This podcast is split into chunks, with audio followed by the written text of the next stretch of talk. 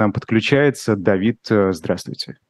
Здравствуйте, Айдар и Маша, доброе утро. Здравствуйте, доброе утро. Айдар, а давай на голосование, если нам Андрей поможет, наш звукорежиссер, э, давай на голосование сразу поставим этот вопрос. Э, правильно ли делает Израиль, что идет вот на такую сделку с Хамас, если это можно назвать словом сделка, да? Правильно ли делает Израиль, э, что соглашается на освобождение заложников в обмен на, соответственно, те условия, которые выдвигает Хамас? Израиль прав прав, да, нет. Вот два варианта ответов. Андрей, запустишь голосование? Если ты нам поможешь, было бы здорово. Правда же?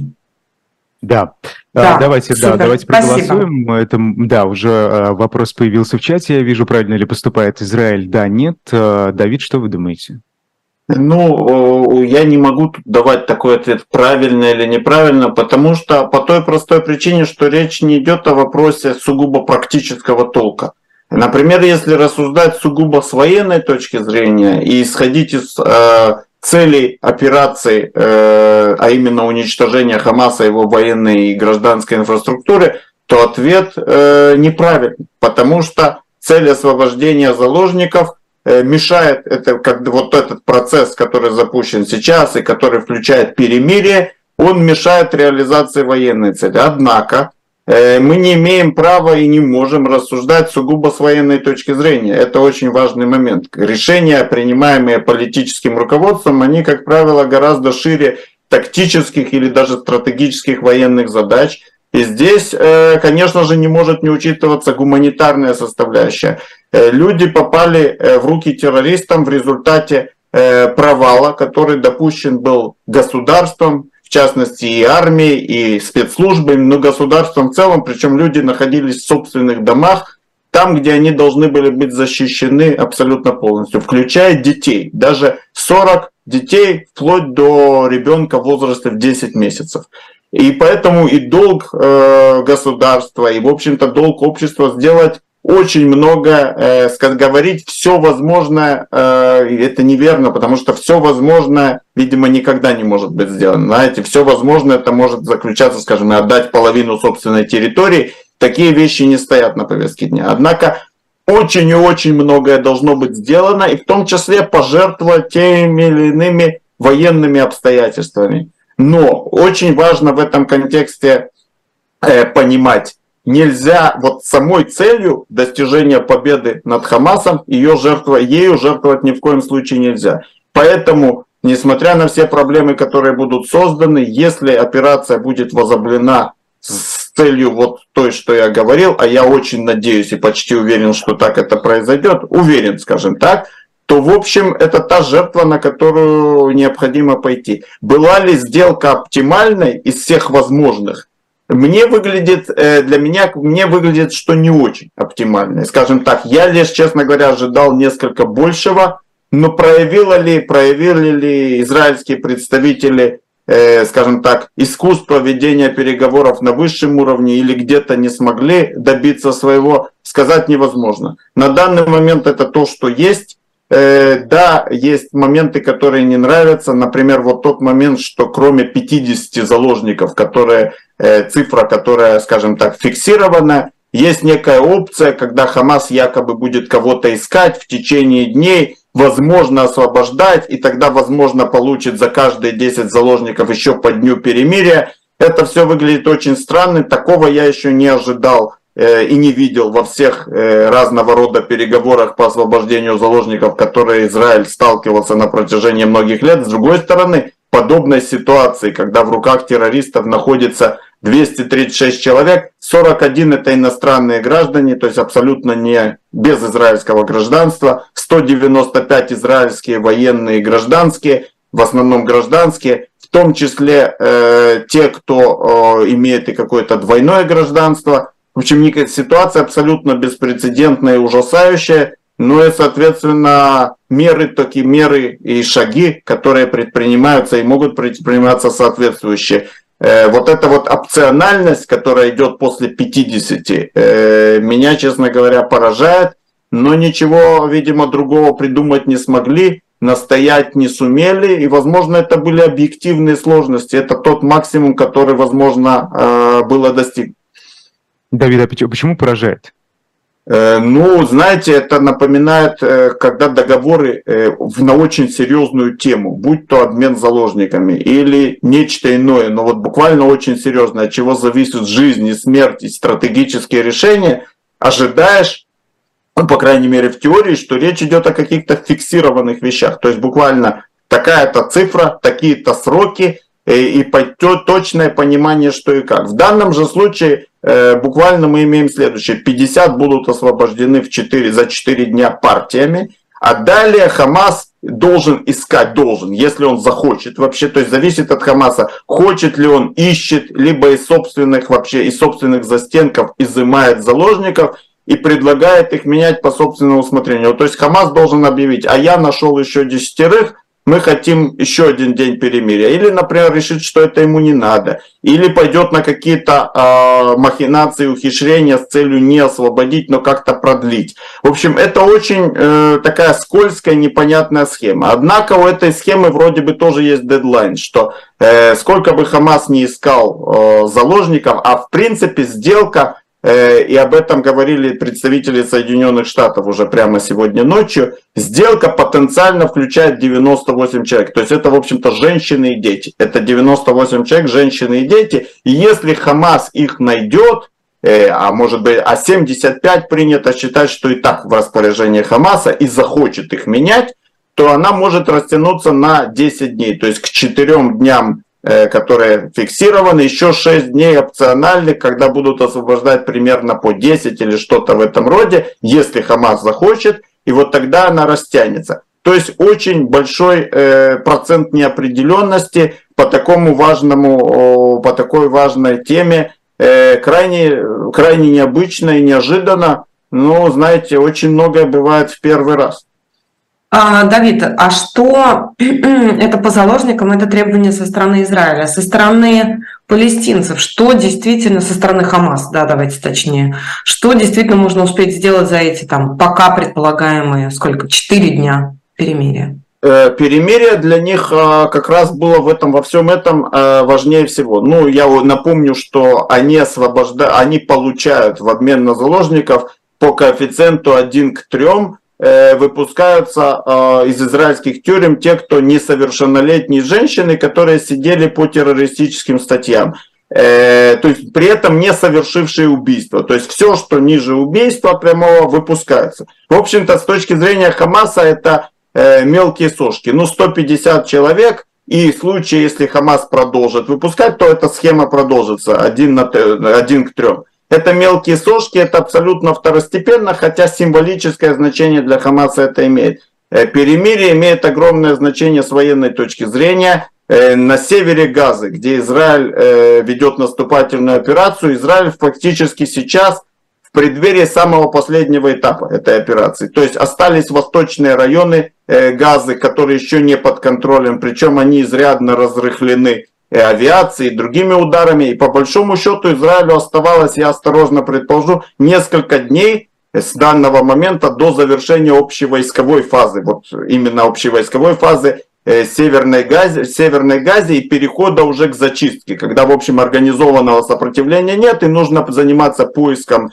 э, инфраструктур, туннелей, складов с боеприпасами, отловом э, спрятавшихся подозреваемых. И вот здесь Израиль останавливается. Это, безусловно, позволит то, что дезорганизовано в тех местах, восстановить, где-то подвести боекомплект, где-то просто передышку э, получить, где-то раскопать туннели, наладить связь, наконец зарядить ракетные установки, которые находятся, например, в недосягаемости или электрический привод которых поврежден, чтобы обстрелять Израиль, когда перемирие будет э, закончено. То есть Хамас будет усилен с тактической точки зрения достаточно серьезно там, где осталось относительно немного сейчас, и, соответственно, это обойдется кровью. Это можно прямо и точно сказать, что после того, как Хамас реорганизуется и восстановит той или иной степени силы, операция пойдет труднее, когда она восстановится. На юге, где не начиналась масштабная операция, это менее существенно, но тем не менее там получат передышку, извлекут уроки,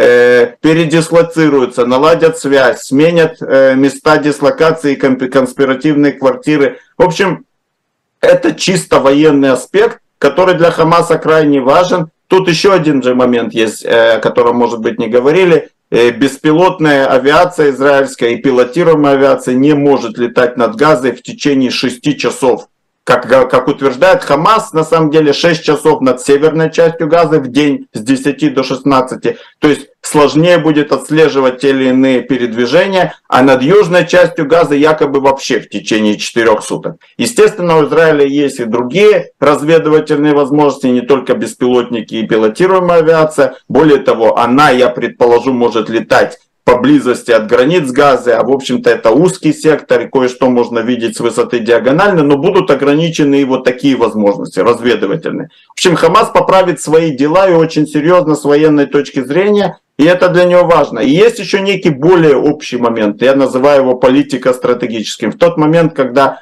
есть длительное прекращение огня. На Израиль, естественно, все эти дни будет продолжаться очень серьезное международное давление. Э, будут вылазить всякого рода картинки, фейки, пропагандистские материалы, в том числе из газы будут поступать. То есть давление на Израиль усилится, и после такого перемирия начать снова операцию будет уже сложнее. Хотя, конечно же, все зависит от политической воли, но это будет непросто. А теперь представьте, что такое повторить, попытается Хамас повторить раз, два и три. Вот такое навязывание перемирий ради тех или иных ради сделки, либо навязанные международным сообществом. На каком-то из этих случаев, э, знаете, война уже, в общем-то, превратится в своего рода профанацию, если цели не будут выполняться и будут длительные перемирия. И на каком-то этапе вообще будет сложно возобновить. Раз тебе навязали его второй раз или третий, то там уже и до окончания полного недалеко. Поэтому такая угроза тоже учитывается. И, возможно, это та соломинка, за которую Хамас цепляется.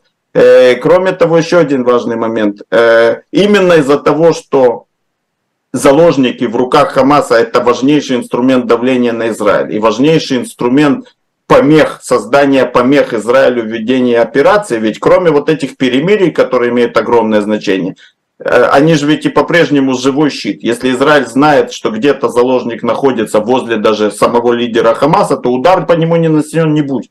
Это, в общем, понятно, хотя об этом никто не говорит. Поэтому ему невыгодно то, ради чего Хамас начал эту операцию террористическую, а это захватить заложников и обменять всех на всех, сегодня для Хамаса даже не интересно, потому что всех на всех он попытаться может обменять в любой момент. А вот пока у него есть этот живой щит и инструмент давления, то все могут подождать, можно поменять небольшую порцию на мелких сошек в виде подростков-террористов, которые кидались ножами на гражданских, и даже не пытаться вытянуть э, боевиков, которые э, ну, знаковые фигуры. А потому что можно влиять на ход войны и на э, состояние в израильском обществе, на израильское политическое руководство. И, к сожалению, это очень прискорбно. После этой сделки Получается, что если война продолжается, она должна продолжиться, риски для оставшихся заложников возрастают. А вы говорите, э, да, все-таки это серьезное перемирие с военной точки зрения для Хамаса, а не все ли равно Цахалу? Ну, то есть, э, насколько это усложнит э, наземную операцию и вообще, да, вот эту военную операцию, которую Цахал проводит в секторе Газа? Ну, перегруппируются они, но это же небольшая территория, и тем более, если сопоставить уровень боевой подготовки боевиков Хамаса и э, израильских военных, тут, наверное, понятно, на чьей стороне э, силы или нет? Естественно, перевес на лицо, и более того, Израиль был близок, как я уже говорил, армия довольно близка к завершению общевойскового этапа на севере и начало, общего, начало общевойскового этапа на юге, которое, естественно, задерживается. Значит, проблемы здесь, конечно же, тактического характера, не стратегического. То есть Хамас усиливается, э, сможет подготовить те или иные ловушки, наладить оборону, наладить связь, Простым языком это просто дополнительные потери и сложности, скорее всего. То есть это плохо, и это плохо. Кроме того, а, есть риски серьезные нарушения прекращения огня со стороны Хамаса, когда оно действует, и э, э, есть тут очень нездоровый опыт прошлого, в частности 2014 года. Причем чаще боевики некоторые могут действовать и вообще по собственной инициативе, и вообще не входящие в Хамас. Э, когда позиции стороны воюющие заняли свои позиции вплотную друг к другу, а иногда чуть ли не перемешавшись друг с другом в плотной застройке, когда у Хамаса есть наверняка туннели, выходящие на израильскую территорию, то здесь множество рисков и вообще мискалькуляции. Ну вот вдруг увидят человека, вылезшего с автоматом в 20 метрах от себя. Открывать огонь, не открывать огонь. А если он откроет огонь? И а это, это я уже говорю о том, что если вот так видит. А ведь может-то вылезти из, в, тыл, в тылу. И много чего может произойти, этого тоже опасаются. Однако это решаемые проблемы. Ради таких, ради того, чтобы освободить детей и часть женщин хотя бы, было решено пойти на серьезные жертвы. Это, это решение очень тяжелое и проблематичное, однако на него пошли с тяжелым сердцем, но пошли. Поэтому да, трудности будут и проблемы будут, но они в принципе решаемы. Лишь бы потом не оказалось, что э, отказываются от главной цели, но, насколько я понимаю, такого отказа нет и близко. А, Давид, я именно по военной, значит, части хотела у вас спросить. А, соответственно, будет это перемирие, ну, скорее всего, да, там на 90%, если в последний момент что-то не сорвется. Будут, соответственно, дальше, мы предполагаем, что будет дальше а, закончен так или иначе вопрос с северной частью, а с южной частью что Цахал будет делать? Э, с южной частью есть, конечно же, нюансы, особенно в принципе. Основной потенциал Хамаса был э, на севере, и это и по ракетам, и это по количеству боевиков, и по туннелям. Однако юг, юг по площади больше, и там есть значительные города по, по размерам. Опять-таки тесная застройка. Город Хан-Юнес – это малая родина лидеров Хамаса, их есть Синуара и Мухаммада Дефа. Предполагается, что они уже туда и перешли на каком-то этапе боевых действий. Э, там придется не просто, более того, часть же боевиков с севера ушла, по всей видимости, на юг. Где-то кто-то по туннелям ушел, а где-то в рамках гуманитарных коридоров. Правда, видимо, то ли дезертировав, то ли побросав оружие. Это, конечно, не, не лучший э, контингент тех, кто дезертировали и ушли без оружия. Вряд ли это уже боеспособные, э, боеспособные э, достаточно Э, единицы, но тем не менее. Так что на юге предстоит серьезная работа очень. А кроме того, конечно же, там сосредоточено почти все население сектора. То есть на сегодняшний момент с северной части ушло по официальным данным 95% населения. Да, значительная часть, вот около миллиона, находится в некой зоне безопасности на юге, на побережье. Однако очень там их много. Поэтому э, варианты действий разные. Я не буду озвучивать, но скажем так, с части районов юга, например, тот самый город Хан-Юнис, где, э, который является родиной Синуара и Дефа, уже было предложено несколько дней назад жителям восточных районов Хан-Юниса покинуть свои дома, и там уже осуществлялись Листовки рейды. разбрасывали, по-моему. Вот да, безусловно. Кроме листовок, на самом деле, и звонят,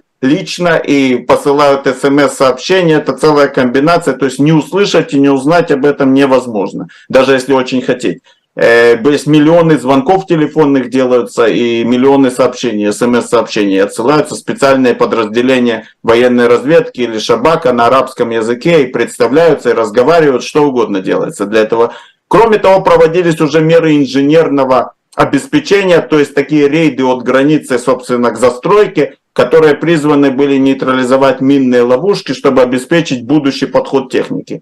Но, в общем, придется что-то делать с населением. Где-то его можно будет вот так вот, как было предложено, вытеснить еще в другие районы. Я не знаю, что планируется. Возможно, перемещение с юга на центр Газы. Э, возможно, действия вокруг этих гуманитарных районов. В общем, конечно же, это будет непросто. Собственно, просто оно и не было на севере. Огромные задержки с операцией и в тех или иных этапах были связаны именно с желанием того, чтобы население местное не пострадало как можно больше. Конечно же, это очень сложная задача, но надо закончить один этап, переходить к следующему. Я думаю, что идеи на этот счет есть. Угу. А, скажите, да, а что касается, извини, Айдар, тогда еще один вопрос. Что касается гуманитарного кризиса, насколько разрешен ли он и выпускают ли людей? Поскольку у нас тут э, прошли новости о том, что э, несколько десятков палестинцев якобы будут э, приняты в Республике Дагестан. Даже такое есть. Э, ну, насколько насчет гуманитарной, безусловно, гуманитарная ситуация непростая, иначе и быть не могло. Однако определение гуманитарная катастрофа, которыми любят э, щеголять в разных СМИ, оно абсолютно неверно. То есть катастрофы здесь никакой нет, потому что гуманитарные грузы поступают из Египта регулярно, вода, продукты питания и медикаменты имеются. Э, имеются в изобилии, по большому счету. И более того, во время перемирия э, масштабы этих поступлений должны увеличиться. Есть и функционируют и госпиталя, госп, госпиталя полевые, э, плюс госпиталя в Египте, плавучий госпиталь французов. То есть в общем и целом для войны и очень серьезной войны ситуация вполне терпима. Естественно, комфортных условий ни для кого нет. Но, кстати, важно отметить, что и погода далеко не холодная, поэтому те, кто в палатках проживают, отнюдь не замерзнут. Э, жители Газы могут э, только, э, скажем так, э, не то что завидовать, а, например, очень радоваться, что они не, не являются гражданами соседней Сирии, где в минувшем десятилетии то те условия, в которых они сейчас находятся, и как их уговаривали уйти из мест боев, и как, э, скажем так, принимали, какие предпринимали усилия, чтобы они не пострадали, в соседней Сирии собственными гражданами обходились гораздо суровее, и, соответственно, с жертвами там было все гораздо хуже. Кстати, то же самое касается саудовцев и Йемена, в том числе и умышленных ударов по больницам. Э, чего только не было, это именно в соседних арабских странах, когда местные режимы или не местные режимы, а противная сторона противостояла э, собственным соплеменникам. Э, что касается Египта и того, кого, кого и куда туда впускают, ну, во-первых, речь идет сугубо об гражданах иностранных государств, ну или обладателях иностранных паспортов. И там все во многое зависит от Хамаса, по большому счету. То есть страны в той или иной степени, насколько я понимаю, договорились с Египтом. Роль Израиля здесь очень невелика. Израиль не должен бомбить контрольно-пропускной пункт в Рафиахе, он же Рафах, то Израиль этого, в общем-то, и не делает. Израиль, насколько я понимаю, утверждает в той или иной степени списки тех, кого выпускают. Почему? Ну, чтобы не оказалось, что человек, обладающий гражданством страны X, являлся и разыскиваемым боевиком Хамаса, но, видимо, это в основном э, проблем с этим нету, и поэтому проблемы были в основном с Хамасом. Хамас не хотел выпускать этих людей и во многом пытался тоже их как какие-то преференции получить за это. Но в итоге процесс пошел и выпускают их довольно крупными партиями. Э, во время перемирия, опять-таки, если Хамас не будет никому мешать, то, видимо, египтяне э, тоже Э, не откажутся. Американцы очень хотят, чтобы те, кто обладает американскими паспортами, выехали. По-прежнему и таковые остаются в Газе. Э, что тут сказать? Так что, если не будет помех от э, местных властей, то бишь Хамаса, все они выйдут, и в принципе это дело очень короткого времени, было бы желание. Давид, несколько дней назад в Газе пропала связь вообще абсолютно любая, да, из-за того, что топливо закончилось у операторов Э, этой самой связи, но потом, правда, они сообщили о том, что связь частично восстановлена, но вот в те дни, когда связи не было, не было продовольственная программа ООН э, сообщила, что всего 10% продуктов э, питания, которые должны поступать в газу, поступают туда, и что тяжелая все-таки гуманитарная ситуация, и некоторые люди начинают голодать, и даже, значит, им угрожает голодная смерть. Вы говорите, что никакого кризиса нет, но вот как кому кому верить, да, что, э, ну, что кризис... тогда, почему в ООН об этом заявляют? Ну, во-первых, во-первых, ООН далеко не безгрешная организация, и ООН, которая действует в Газе, это, собственно, заинтересованная сторона, почти поголовно состоящая из местных жителей, кстати говоря. Это целая структура, которая живет за счет газа, именно вот та, а, которая в газе функционирует, живет за счет газа, и газа это их вотчина. Поэтому считать, что они э, не будут, э, скажем так, преувеличивать и перегибать палку, было бы неверно. Они заинтересованы в том, чтобы э, их подопечные, а их подопечными является большая часть населения Газы, получали как можно больше. И том, что там именно вот стали голодать, это абсолютное преувеличение. То есть то, что там не, некомфортные условия, никаких сомнений не вызывает. И, конечно же, это кризисная ситуация. Но вот когда кто-то голодает, это уже понятие ближе к катастрофе. Катастрофы нет. На ежедневной основе сотня грузовиков э, со всем э, необходимым заходит через КПП «Рафиах». Проблема отсутствия топлива, например, это одно. А вот отсутствие медикаментов, э, медикаментов э, питания и воды это другое. Так вот с медикаментами питания и водой все вполне терпимо, причем воду подает им Израиль. Э, важно понимать, кто и что делает кое-какие заявления. э, те, те представительства ООН, действующие в Газе, это в какой-то мере, знаете, местный филиал, и многие его сотрудники, кстати, э, и симпатизируют Хамасу, и являются родственниками членов Хамаса. Это, по сути, местные жители, и надо это учитывать тоже. Э, организации, э, которые кормятся с вот этой темой беженцев, палестинских, которые на минутку существуют с 1948 года, чуть ли не единственные, кто э, оставил этот себе статус. Знаете, в Германию, например, Э, были депортированы жители Судет из Чехии, из Калининградской будущей области, из Кенигсберга. И давным-давно немцы не считаются беженцами. То же самое можно сказать о поляках, депортированных с Украины, и наоборот, э, украинцах с Польши. Одни лишь беженцы в Газе остаются, и целое такое вот, э, целое такое э, ООНовское специальное подразделение, которое и их кормит, содержит, и само с них кормится. То есть тут своя специфика отношений,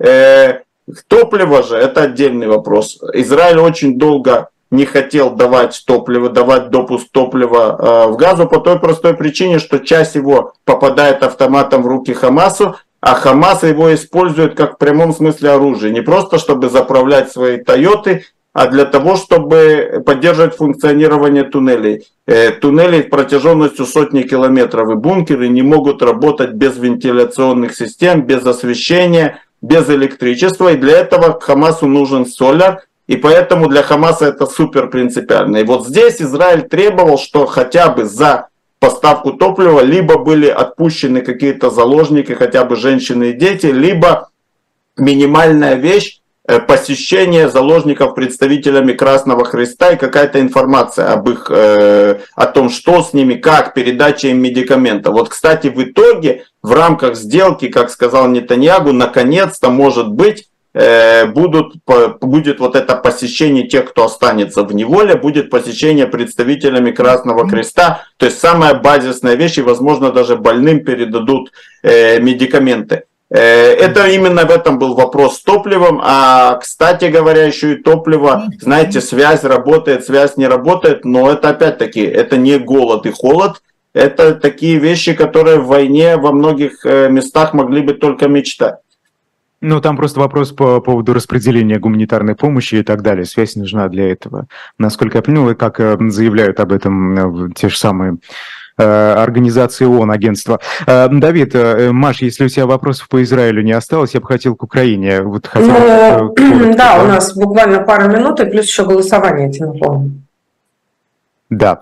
Ну, давайте подведем итоги голосования тогда и перейдем к а, Украине. Мы правильно спрашивали поступ... по поводу... Да. да, мы спрашивали, правильно ли поступает Израиль, соглашаясь на перемирие. Именно такой был наш вопрос. Да, правильно 80%, нет, неправильно 20% процентов. вот таким результаты. образом распределились голоса наших слушателей. Mm-hmm. А, ну, э, Давид, что, что там в Украине? А, что-нибудь понятно, что происходит? Или э, это действительно все превратилось в позиционную войну?